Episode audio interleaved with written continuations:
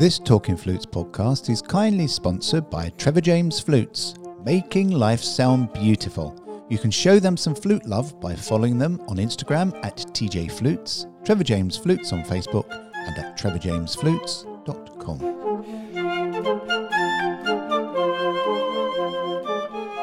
Hello, and welcome this week to Talking Flutes Extra with me, Jean Paul Wright. This week, I have a very special guest at the other end of this line. Ekaterina Kornishina was born in Moscow and started studying music at the tender age of only four. In 2003, she began her flute studies at the Central Music School under Professor Yuri Dolzhikov. At the age of only 13, Katya won the New Names Foundation Scholarship and when she turned 18, received an invitation from Vladimir Spivakov to be soloist with the National Philharmonic Orchestra of Russia. In 2018, Ekaterina graduated from the Moscow State Conservatory under the guiding eyes of Professor Alexander Golyshev and moved to Madrid, where she started her study at the Reina Sofia with the wonderful Jacques Zoon. In 2020, she released a CD of her own arrangements for flute and piano of works by Rachmaninoff on the famous Russian music label Melodiya. Since the age of 11, Ekaterina had had a very diverse repertoire, embracing not only classical compositions, but also jazz and contemporary academic music. But Ekaterina is not just a brilliant musician and flute player, she happens to be born in Moscow into a family of scientists and athletes, the result of which is this lady is driven to learn more. Indeed, she gained an extra degree in psychology and maintains a huge passion, as we will hear in a moment, for its integration as an aid for musician. So, ladies and gentlemen, this is London Calling. This is London Calling. Welcome to the fabulous Ekaterina Kornishina, who joins us joins me today from Madrid. Good afternoon, milady. Thank you so much for this introduction. Hello, everyone who are listening to us. I'm a bit uh, shy about my English, but um, anyway, I'm sure we're going to have an amazing conversation. We're going to have a wonderful conversation because we had a little chat beforehand, and I find you a fascinating individual. Thank you. Not only so young, but you have managed to th- put so much together into this whole package that you're just bursting with energy trying to get this out, not only as a performer, but as a teacher and as a, a therapeutic resource. I am driven, driven in my life with only one. The most important thing is curiosity. Yeah. This is my my my wind, and uh, this is what makes me be what I am. I think if anybody follows you, and you should follow her on uh, social media, certainly on Instagram, because you see a lot of Katya. She's under Kate Cornish uh, Instagram. Is that you seem to get all angles with her? Not only the modelling side, but you get the musician side, you get the frustration side, you get the food side, you get everything, and it is Yeah. and, and it is an honest account of somebody that is constantly learning and enjoying. Yes, I am, and th- this is one of the most important things for me in life to be in constant learning. I cannot stop. I want to know. I want to explore the world. I want. I cannot just make my. I cannot put myself in the frames of being just a flute player because I think to be a good musician, you have to explore this world in any direction, and you have to be educated well in many directions. This is what makes our profession so special. So tell me, what was it really like? What was it really like growing up in a family of intellectuals? And what are your first memories of your childhood? I, I can I don't have any clear memory, but I have a clear feeling about my childhood. It was a very happy childhood, even though I have a specific family because um, my grandparents, my grandfather especially, he was a Paralympic champion. He, my grandfather and my grandmother, they couldn't hear, and also my grandfather, he was an engineer he was building airplanes. I don't have a father because unfortunately he didn't participate in my life since I was born. But my childhood was the most happy childhood ever I, I, I had. I mean, I had only one childhood. can say compared to many of my friends. Yes, I'm a happy person because I have only happy memories, and uh, I've learned a lot from my childhood and like everyone uh, who knows the uh, principles of psychology we, we we we kind of choose our path from a childhood. It's not it doesn't come when you suddenly grow up and you become an adult. No. You develop yourself out of your childhood. So i was lucky in this case. I i had a very very beautiful relationship with my family and i was always uh, a, a kid who was loved and appreciated. But of course of course as I was a very curious kid and uh, many times difficult kid, uh, it had its own consequences yeah and troubles because i wanted to do a lot of things and i didn't know what exactly i want to do.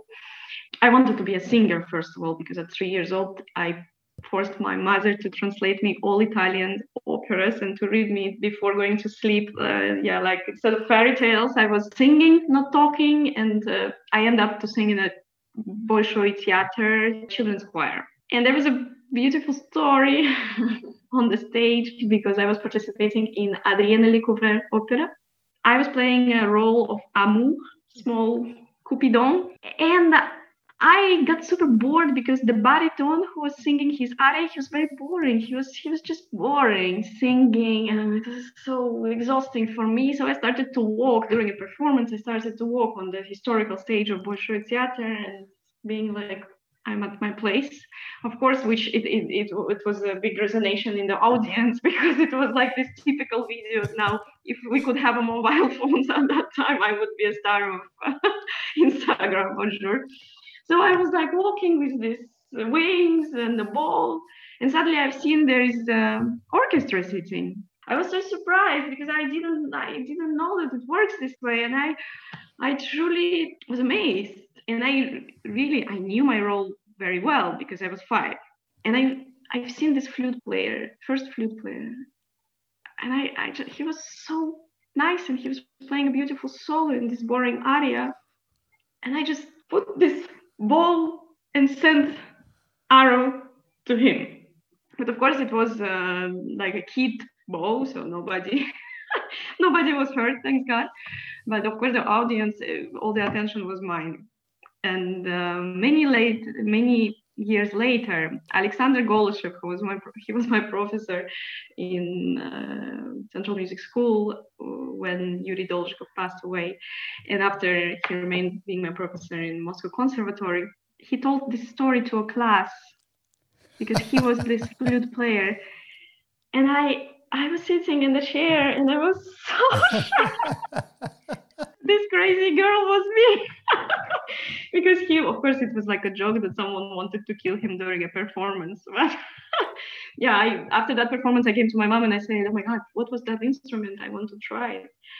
Yeah, and uh, I'm just visualizing the Bolshoi theatre and uh, yeah. Italian opera. Have, and then you're walking around bored because the aria is boring and just being in awe of the audience and then noticing there's an there's an orchestra actually down there the conductor was, what is happening?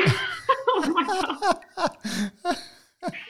what a great way in to music. Yeah, I wanted to be a violin player, first of all, but things didn't happen because my mother didn't want me, so she was relieved. So, what did your first professor, Yuri Dol- Dolzhikov, and also Alexander yeah. Dolzhikov, what did they do for your early flute development then? Yuri Dolzhikov, as you know, he I, I, I don't know if you know, he was uh, like a legendary professor in Russia. Mm. Denis Buryakov was his student, and he still speaks about him with a floating heart. And I was his last student. He was a big friend of uh, Rampal. Mm-hmm. And he always was against this Soviet Russian way of playing flute he was for this big sound. He, he learned a lot in Paris and he made his own school in Russia. And this school now is represented by many, many great flute players. And Denis Buryakov is one of them. He always say it, which is, I find very beautiful and, and important because it's true that this person was extremely special, like a genius on flute. He wouldn't play though, he was genius professor. He you know i believe actually that you of course you you have to know how you how to do things to explain them. But to be a good professor especially for kids and teenagers it's like a completely different profession. To be a player and teaching you need completely different approach. So he wasn't showing much but he knew how to have a special approach to everyone even though sometimes of course because it was soviet russia it was difficult and it was a difficult character. I was uh, many times kicked out from the class and screaming stupid and the notes were like thrown on me and something which is absolutely unimaginable nowadays. But this approach was so honest and so true even though he was a i would say a troubled man right? It was so true and honest to himself that many flute players very strong and may, of course others weren't very strong enough and it was difficult for them. So i, I can imagine that maybe half of them maybe would suffer a lot with him. But i was lucky because i had a, a, very i would say strong character from childhood. So i if he would tell me that i'm stupid i would tell him you are stupid back when i'm eight years old he would he would appreciate me because of this i know this. And one of the reasons why I started to play flute and he accepted me to the class because I was too young because I was a singer before. He always was saying that you have to have approach of a singer when you play flute. So Absolutely agree. Yeah. My sound was immediately good. I wouldn't play I couldn't I wouldn't play a D minor scale. I wouldn't be able to play it, but I would do it with a beautiful sound. And he would always say older, like, look, she comes from Bolshoi, she's singing. Look, the sound. Look so everything was open relaxed and i was lucky i was this from beginning uh, thanks to singing and thanks to him because of course at school was are you the young are you the youngest child? I asked that i'm if... the only one. I'm the i'm a late child as we say but i'm the only one. Ah it's unusual isn't it? Because normally if you have a number of children normally the the last one is allowed to go in their own merry way and they're normally the ones that uh, normally quite creative, can be a bit troublesome, but you being the only one, uh, you were given I a lot of freedom, weren't you? Yeah, but I was as my mother. She she has three degrees different.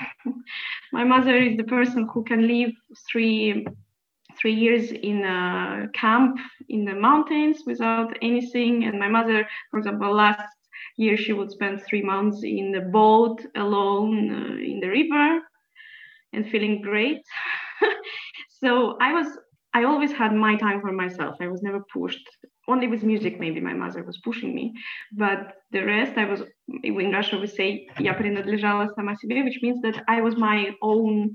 I owned myself. I had. I was always since a kid. I was doing my stuff, my interests, and nobody ever would control me in terms of what I should do, what I shouldn't do. Like, I think that's why I was my curiosity wasn't killed, you know, because mm-hmm. it can be killed by controlling. Yeah, curiosity killed the cat. Yeah, absolutely. it's the, the aim of curiosity is so important in that to know yourself as an individual, you've got to be curious. You've got to know who you are, and you know. Again, we'll speak about this later, but many it's when you truly hear a musician that knows who they are, something special happens and on that something special, you've spoken about a long conversation you that you had with Emmanuel Pahud when you were 16, which yeah. was a defining moment.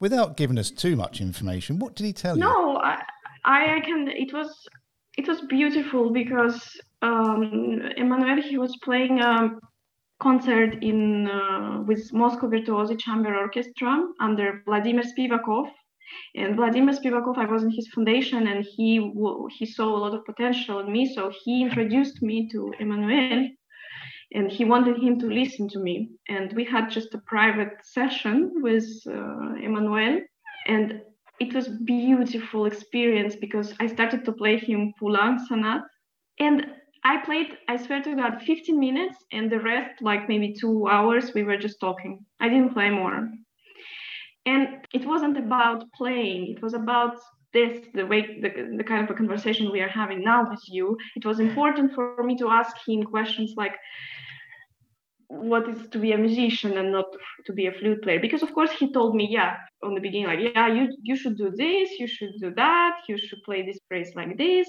Yeah you need to at the end he told me that i need to learn styles and to play in different style but yes i'm talented just i need to practice and to learn to learn to learn to learn. So basically the whole conversation the, the, the rest of conversation was about life about what is to be a musician. And i was curious. I was this kid i was 16 and i was asking him do you think um, it's possible to have a career uh, without winning a competition? Because i have a very very particular opinion on competitions and i'm fighting against mm-hmm. this concept that i have to participate and i don't want to participate in this because i don't believe in in a judgment in general and in a competition the way competitions exist for music. And um, of course everybody still go to competitions because it's needed but i am i'm fighting against that. I am not participating on purpose which makes my career very difficult. I this is my path so my concern at that time already was about this and i asked him is it possible? And he told me, of course, of course it's possible. You just need to have your conductor who would play with you, right? Like a soloist or whatever you want to do. You, it's still um, matter of luck at the end. We cannot deny life is not only what you do; it's also luck. It's easier, I think, to live with this concept than to try over control things, which is not possible in life, right? Because there are many people who do the same things I know so many talented flute players, my friends who are such great players and they don't have job and they won these competitions they participated. So i was curious and i was asking him about this and we had a long conversation and basically he cheered me up. He told me of course but of course it's a very difficult path. If you choose it you will struggle but you will also it's not easy path to win a competition. Nobody say that of course. But it's possible. Anything is possible in life yeah, I suppose what competition does is gets you gets you known. But as we all know, there's lots of politics in competitions, and there's normally the same people that do the same competitions, and it doesn't guarantee you a future.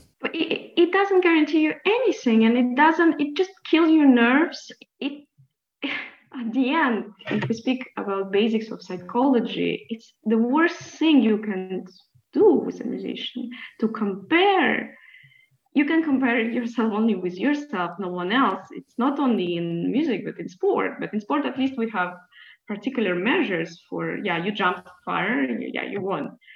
But music, it's matter of taste. Absolutely. Also, also cuisine. I am absolutely away from that. It's not that I'm, you know, I'm not an activist. I'm not against. I'm not going to to agitate agitate mm. people. Yep but I feel just so out of this place myself. I love the analogy of food because if in a competition you all had to play the middle movement of the poulenc and you all played it, so everybody played the notes because everyone's a good player. Some people would play it in with a spicy feel. Some people would play it with a, a fish and chip feel. Someone would play it with a tapas feel. Someone would play it with a, a chili feel. Absolutely. And we all have different preferences. Absolutely. And it's. I, I like to eat without fork. Sorry to. I like to eat without fork and knife. I don't care about perfection, clear plate, and you know that it has to be beautiful. I do not care. I like to eat. So, you know, it can be whatever. But that's what makes things exciting when there isn't prescriptive and when you have the freedom to actually explore within the note. So you had that wisdom from Manuel, and then you moved. He Inspired me a lot.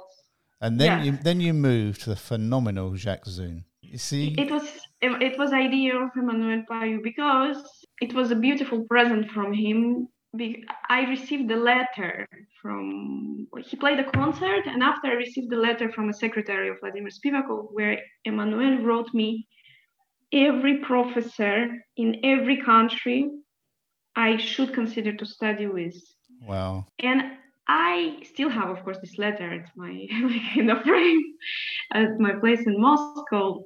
But the only person I didn't know there was Jacques Zoon, because in Russia he's not super known. Wow. He's not. And I didn't. I remember my feeling like, okay, this I know. Yeah, I, I know everyone. I went to many master classes. I love all of these professors, but I never felt my person, you know, like in terms of like my father, which I didn't have. You know, I yeah. always wanted to have like a Buddha who I would just adore fully and it just didn't happen connection you know like this with other professors which are still amazing and they gave me so much in any master classes jacques Zoon was the one who i was like who is this we laughed with him many times about this because i i didn't have any idea after many years because i started after my career was going a bit different way because i started to work in the orchestra as a principal flute and i was totally a green girl, you know, I don't know if you say that in English, but I wasn't, I didn't have any experience.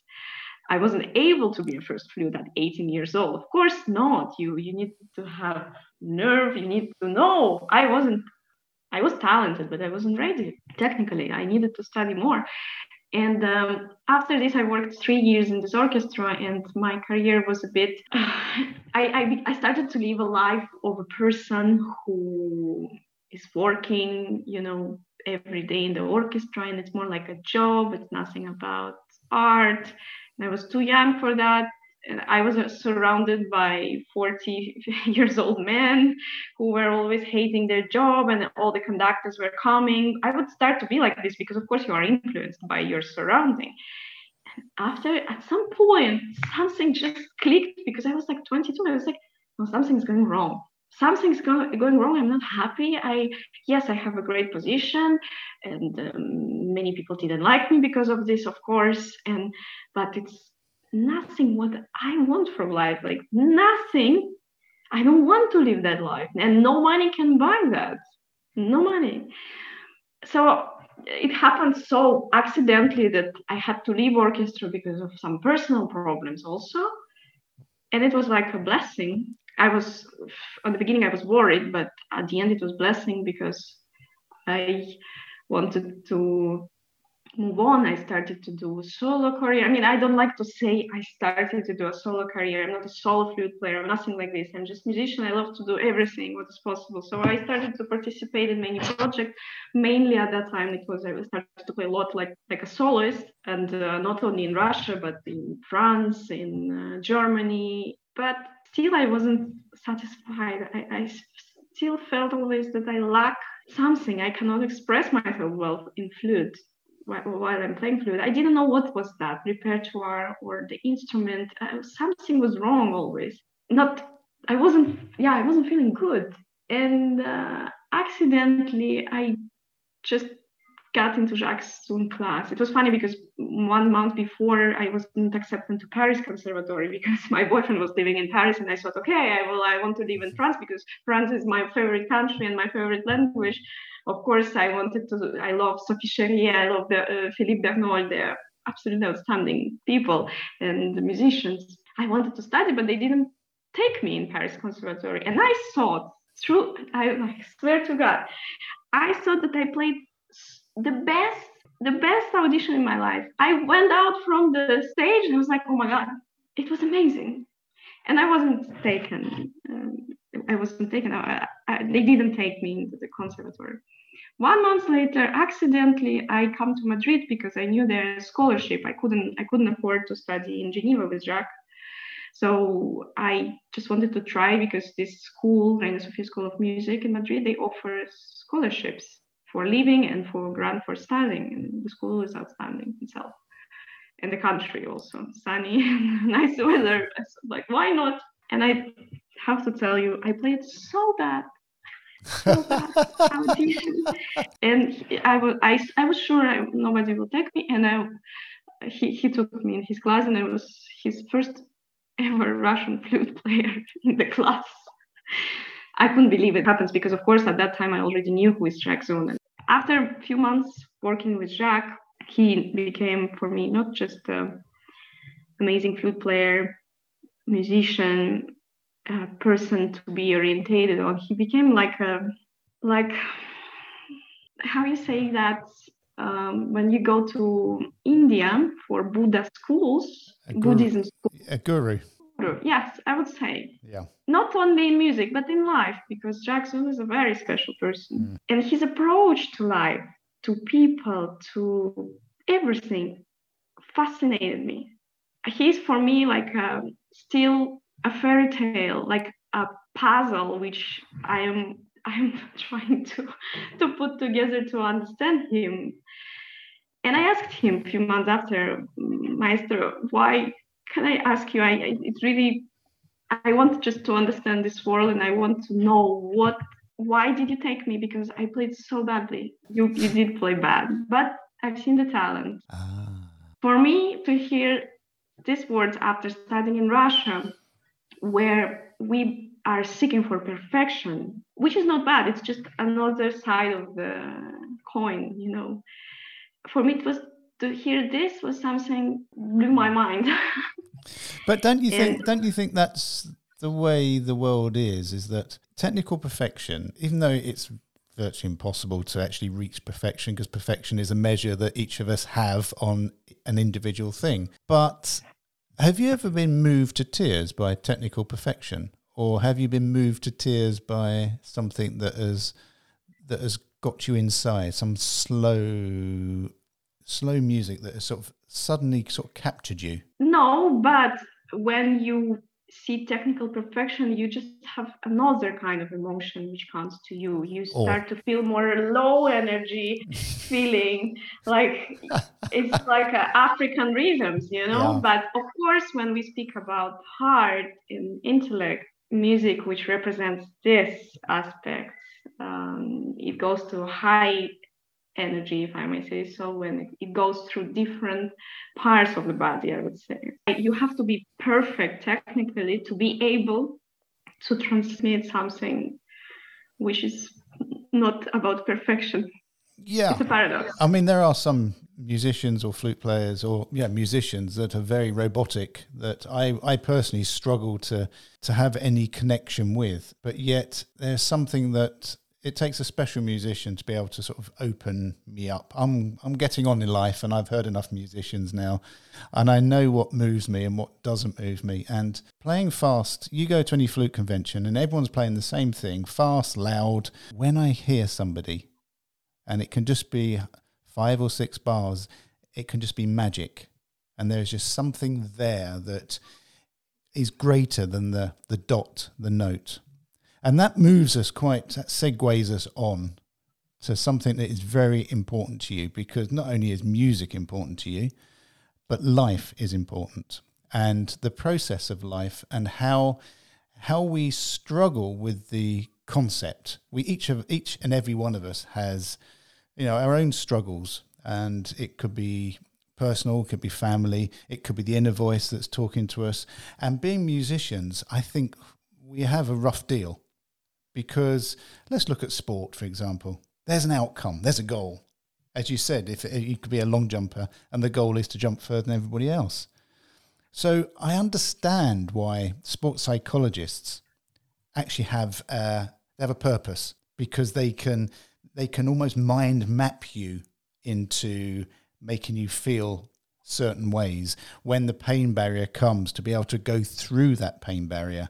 So with sport, there's an outcome, but with music and performance, there re- there, there really is a win unless it's a competition. And then that's based, as we said, on other judgments. So are we sort of doing the music and the creative arts a dis- just an injustice by not being open about this and the fact that so many musicians are struggle inner inside I think the answer to that is a very simple thing because musicians are and artists are always representations of the society. yes that is so true It's true. And, you know, just before uh, starting our conversation, I was reading an amazing article by Russian psychologist. The name, just I will tell you the name of the article, which fascinated me. That's why that's why I decided to read it. Why humans in 21st century are living in emotional capitalism. Ooh. now that is, that is a that is a title, that isn't it? Yes. That's interesting. Emotional capitalism. What do you think about this? And of course, it's so important if we're talking about art and artists and about what we represent nowadays. If psychologists are already talking about emotional capitalism, which is, of course, a consequence of society and the consequence of uh, capitalism in the world, what do we want from musicians? Because we are all musicians are there just to mirror the world. That's why it's i i know many musicians who are trying to be non-political you know or not not being in like active in uh, other aspects of life but how it's even possible? Because what is art? We, we we are we are a mirror of what happens in the world. And to expect from competitions to even i don't i have to tell you i don't even understand why competitions exist. It's not a competition. You may call it i don't know festival or whatever. Competition shouldn't exist.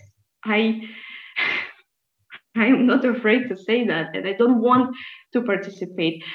I was trying to participate. I was never accepted to any competition.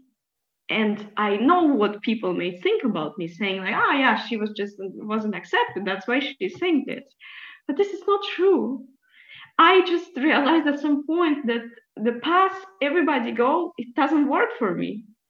It doesn't mean it's bad or good but nothing to do with this idea of competition itself we just have to do it but as many great artists who were creating Baroque epocha, which they didn't know that they're creating Baroque epocha, right? Mm-hmm. Or Classicism after Baroque.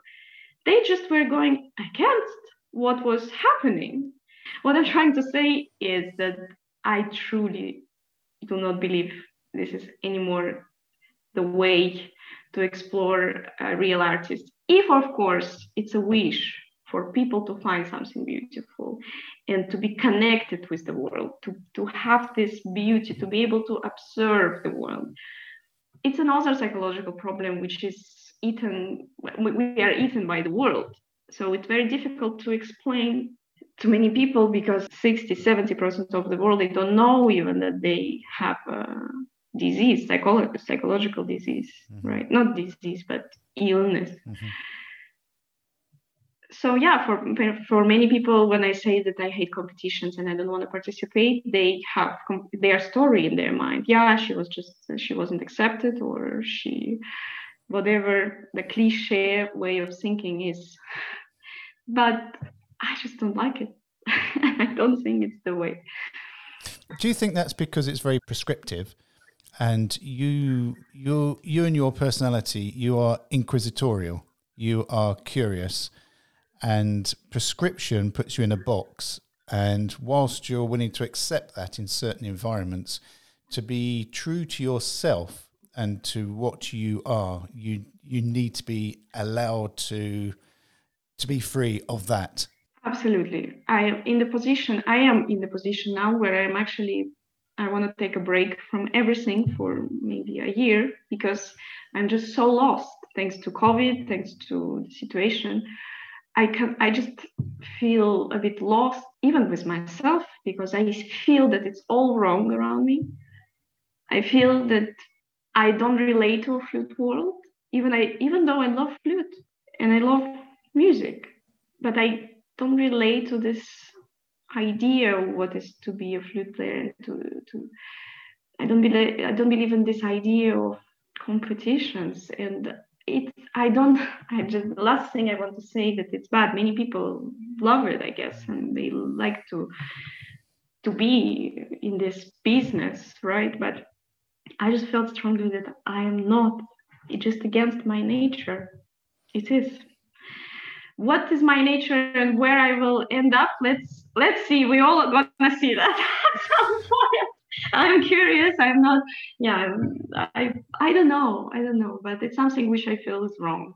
But when you're speaking to all your artist friends, and we, you, you don't just have musician friends. You have musicians in all the creative arts, because to be truly creative, you there's got to be almost I'm saying it hasn't got to be, but there is almost a dysfunction in that person because they're seeing, they're hearing, they're witnessing things that are different, and that's what makes them special. And when you're sat around, I mean, you must have some great conversations with your friends, but when you're sat around talking about meanings, burnout, lack of creativity in the world, as you say, creative capitalism, musical capitalism, it's it, it, the, the, fa- the fact that you have to be put on a pedestal, otherwise you're not you're not you're not you're not going to win. Where do you think the biggest issue with creatives is in getting that motivation or that willingness to try and be different? Because it's very hard in this day and age, especially with the last 12 months with COVID, to be different because you've almost got to be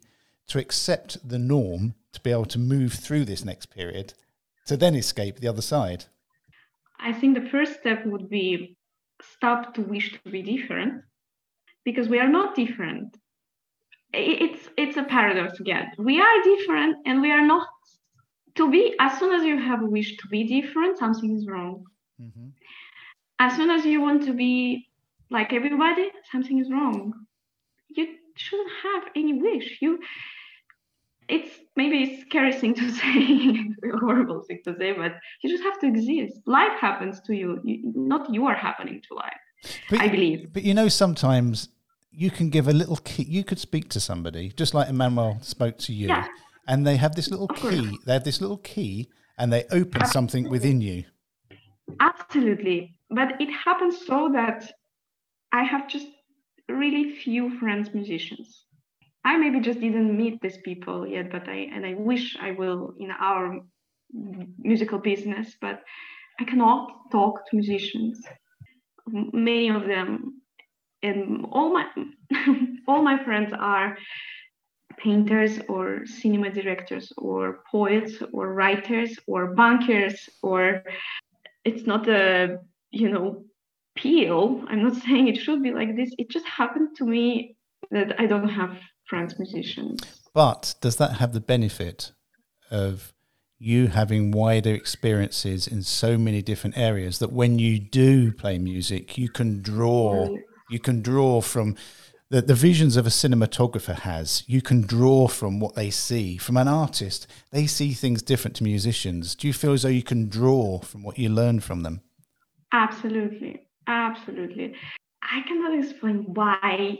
And the beauty of this. I more and more i start to explore in the musical world people who are like this but it's very rare to me and I, this is what is upsetting. But of course when i talk to them or when i talk to my friends who are not musicians we to be able to express this afterwards it's one of the greatest feelings in the world. Even though I struggle with flute. With I see how my friends are expressing themselves beautifully and more freely because to be a flute player is a very difficult thing in terms of we don't have such a big repertoire and such a we don't have many keys to express ourselves on flute which makes it very hard to be a good flute player almost impossible not only because of repertoire, not only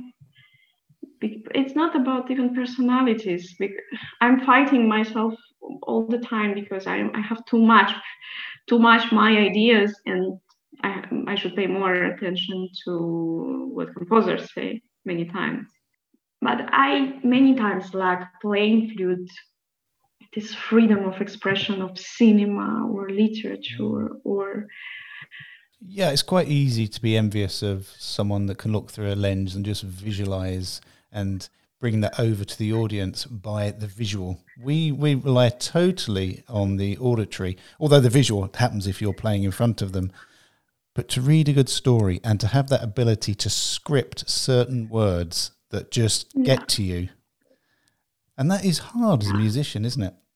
It's of course it's one of the hardest things and one of the most beautiful things because i think and many of my friends who are not musicians think that music is a perfection of art because more perfect than any other art because when you listen to music that it shouldn't be programmed actually we believe with my friends that words are killing music. It's a horrible thing to say. Songs, program, it all kills the spirit of music because the beauty of music is when you hear it, whatever you hear, you have your own trip. You have your own trip. Because when you see, I don't know, Buñuel or Godard movies, Lars von Trier, you you see what the person sees. You you have tri- you, you are having a trip with someone.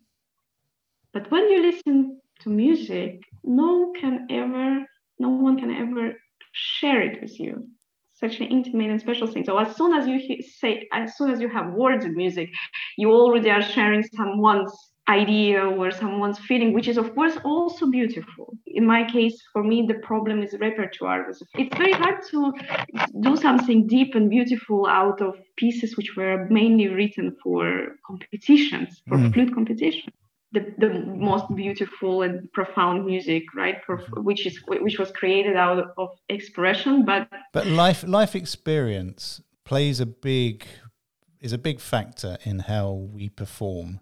Otherwise we just see the the note. And i was when i was 17 i was once asked by a, a professor have i ever had a girlfriend? And i said um, well yes. He said have you ever been in love? And i went I don't know. And he said, that's why you can't play this piece properly because you have to know what that what the word means, what love means inside. And he said, also you do you also need to know what it's like to lose love because you need to understand emotions. And un- emotions are huge, great things, not only for us as human beings, as a sentient being, but also our need to convey whatever we're trying to convey to an audience. And that's why I think you will probably find it a lot of music too prescriptive because your life learning so far has been so wide that you probably really want to be, um, you really want to portray emotion. And sometimes you are, it is, you have to play it this way. Oh, this is my this is my biggest fight now because all my life I was told how to play. All my teachers were showing me how they play, and there was nothing about what I can do about it. And how I was never helped to grow my own personal approach to music, whatever it is, or Gavotte de Lully or Prokofiev Sonata. But sorry, this is a very beautiful example you told um, when you were 17 years old. If I would be your teacher, I would ask you, have you ever experienced love? And I'm sure you did when you were 17, because love is not limited to be experienced just with a girlfriend. Absolutely. Love has such many forms and can be your mother, your brother, your cat, your mm-hmm. just the world. You can love the world. There are many people who, I don't know, they're virgin at 40 and they still are able to love. So I wouldn't say this as your professor with my students now, for example, it's a very interesting trip because I'm trying to kind of grow their love to flute, not to perfection, but to, to music and to the instrument. And I can feel how my love is growing with them.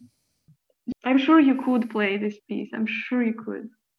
Yeah, I, I could, but it was just it was a long time ago. But just it was interesting. I bring that yeah. reason I bring that up because you're exactly right when we all have measures, and it could be whether I'd been loved. I could have. Lo- I actually loved my dog, my mum, my dad, all that time, but it wasn't put to me like that.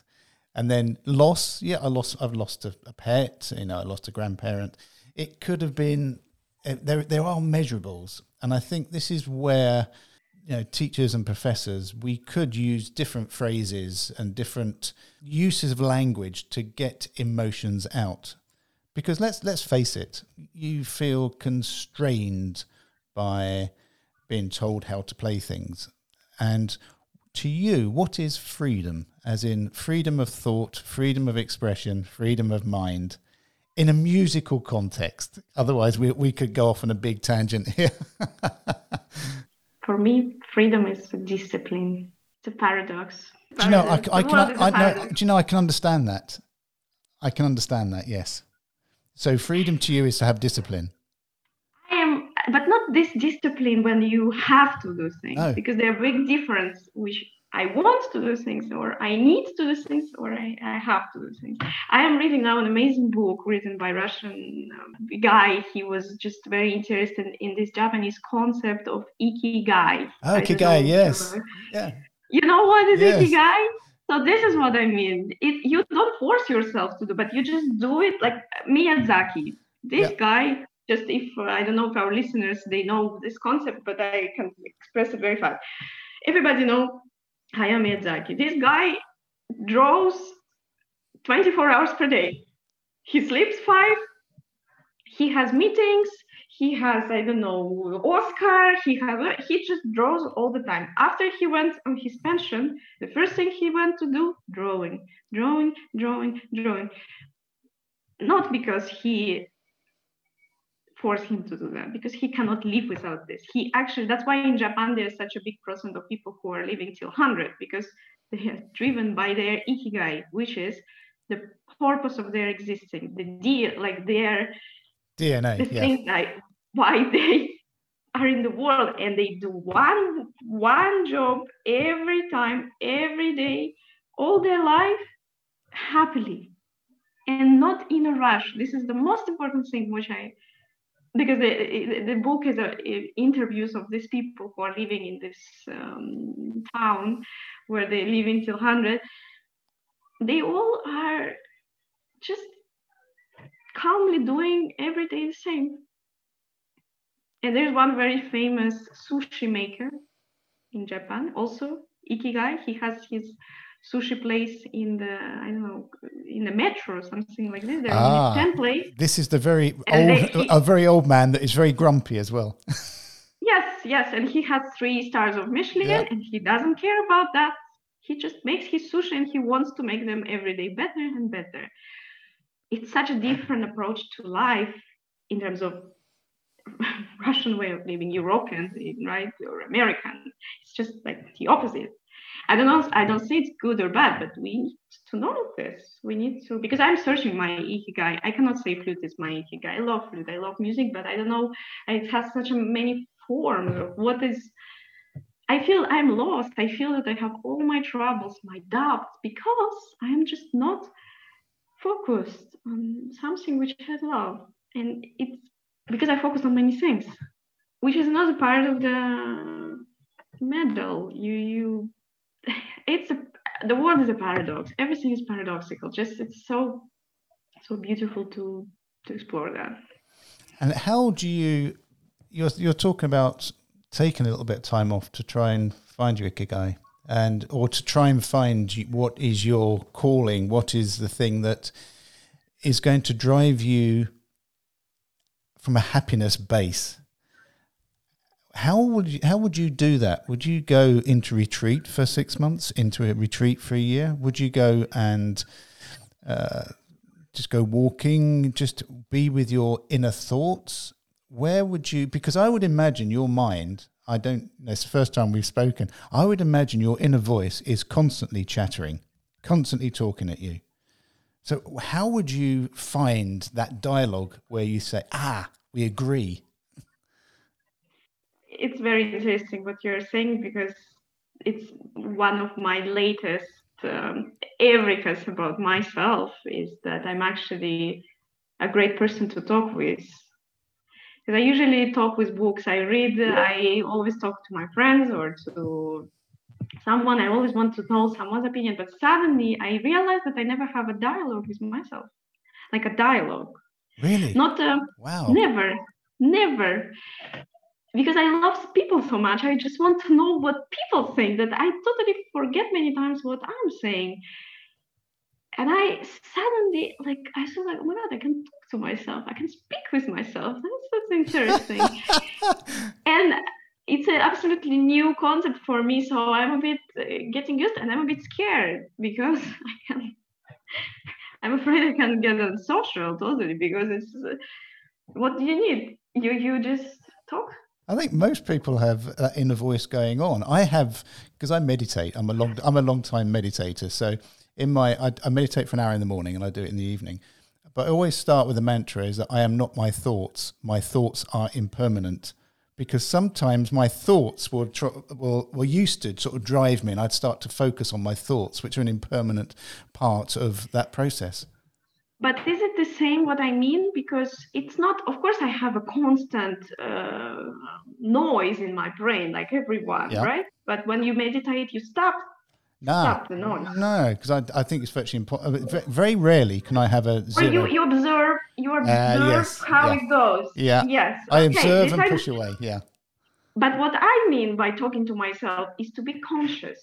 I Ooh. ask myself a question and I answer it. Like if my friend would ask, this is kind of a conversation I now now trying to it's in a way meditation. Actually this is so interesting. If you meditate music is a meditation. Yes. As soon as you do mistakes as, as soon as you fail you forget the the the, um, the, the, the text or whatever happens on the stage which is unexpected. We many people fight that. It means that you are just not focused and but it's not the focus when you are tensely focused. It's when you let it go when you trust your body it just has to and in my case when i perform it's always a meditation. Not always happens well but it's normal i guess. Yeah for me i live i live very much in the present moment. So that's how i meditation for me is easy and i can meditate doing many things. And it's sort of sorted me out from my youth. Um, but it's interesting. You have a conscious, conscious dialogue. Because I try. I, I try to meditate. I, I train that. I am a very impatient person. This is another. this is my problem. This is. There's a, always another side. I'm super impatient, and for me, meditation is a challenge. Of course, mm. I want to do.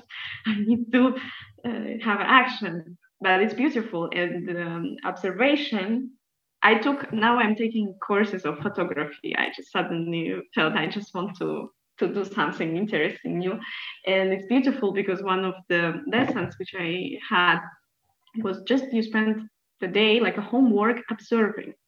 And this is exactly the type of a conversation I started to have with myself. Like, you know, if you're going to do a conscious conscious dialogue rather than a conscious subconscious dialogue, isn't it amazing when the conscious that you're talking to speaks back? You get that it's voice horrible. back.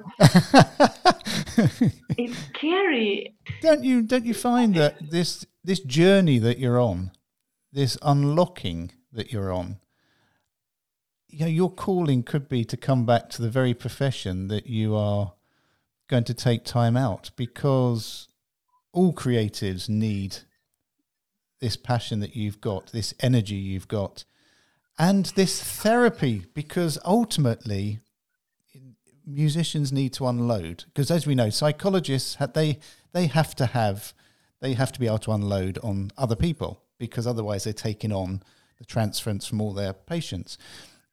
Don't you think there's something there that you can you can be you can create this sort of place? Because creatives need to be able to speak and you say you speak a lot to non-musicians and i understand that but in that process, you're actually offloading, aren't you? Because you're offloading ideas, creative thoughts, feelings, and it's almost therapeutic in itself. But musicians don't do that. They go for a drink afterwards and have a, a little chat. And I do that too. I love I love wine. I, I love to have drinks after, but I love to have drinks with people who like not just drinking and to have little chats, but to have profound conversations. Yeah, of course.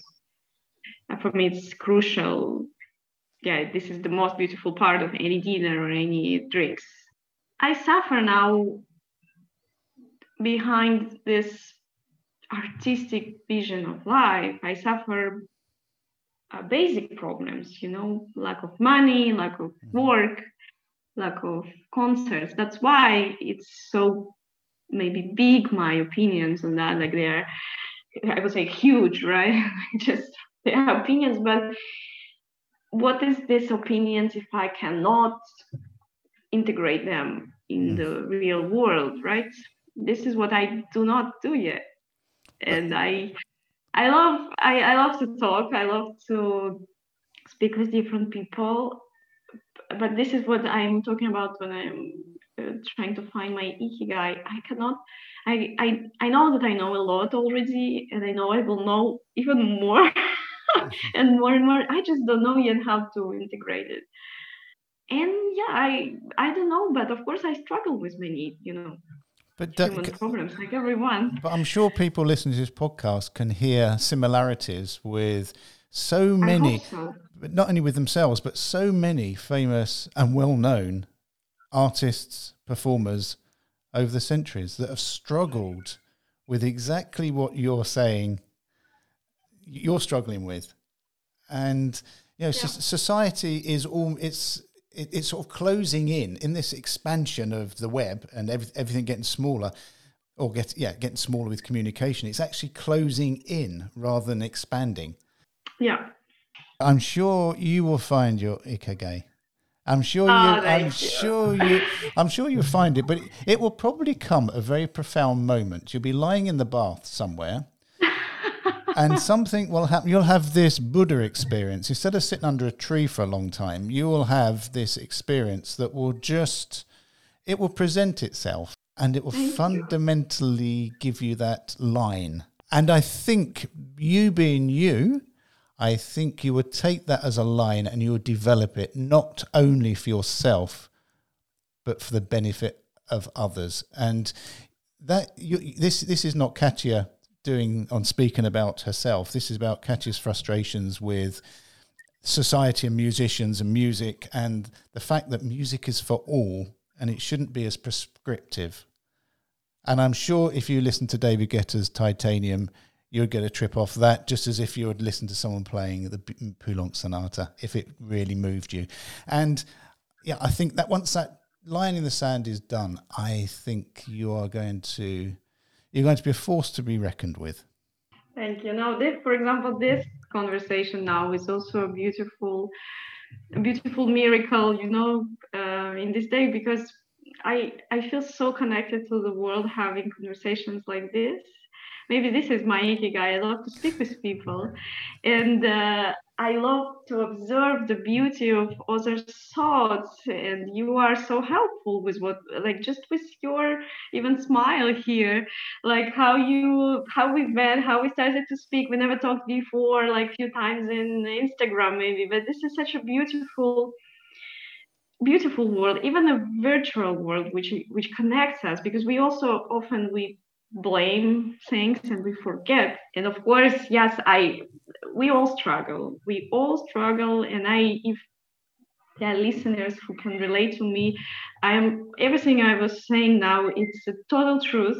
Mm-hmm. And i know there are people who relate a lot to this. And what i would like to wish everyone is just leave and explore not have any prejudice or expectations because this is what ruins uh, your personality and uh, it ruins your ability to observe how beautiful is this world.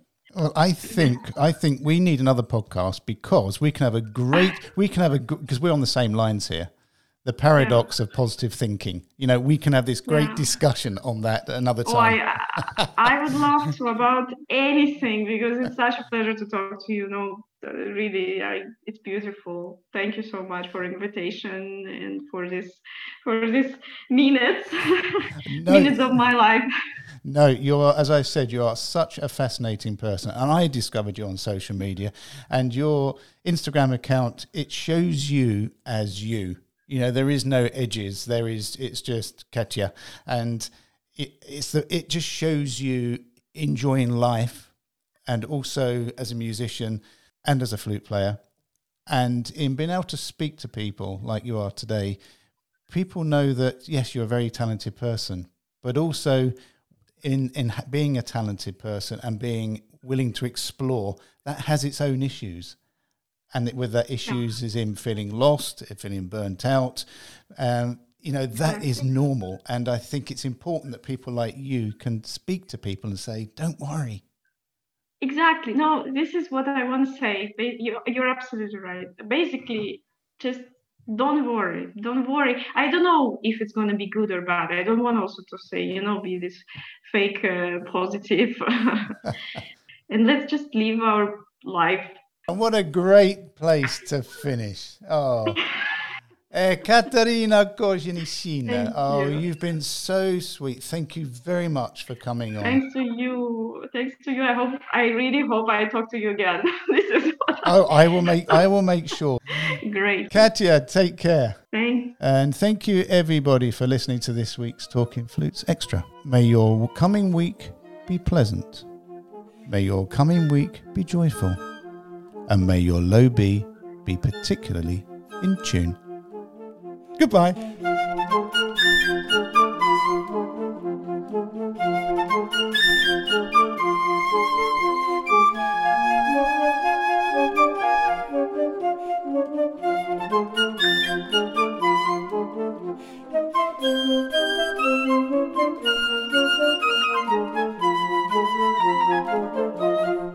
Talking Flutes and Talking Flutes Extra are podcast productions by the Trevor James Flute Company. For more information, visit trevorjamesflutes.com.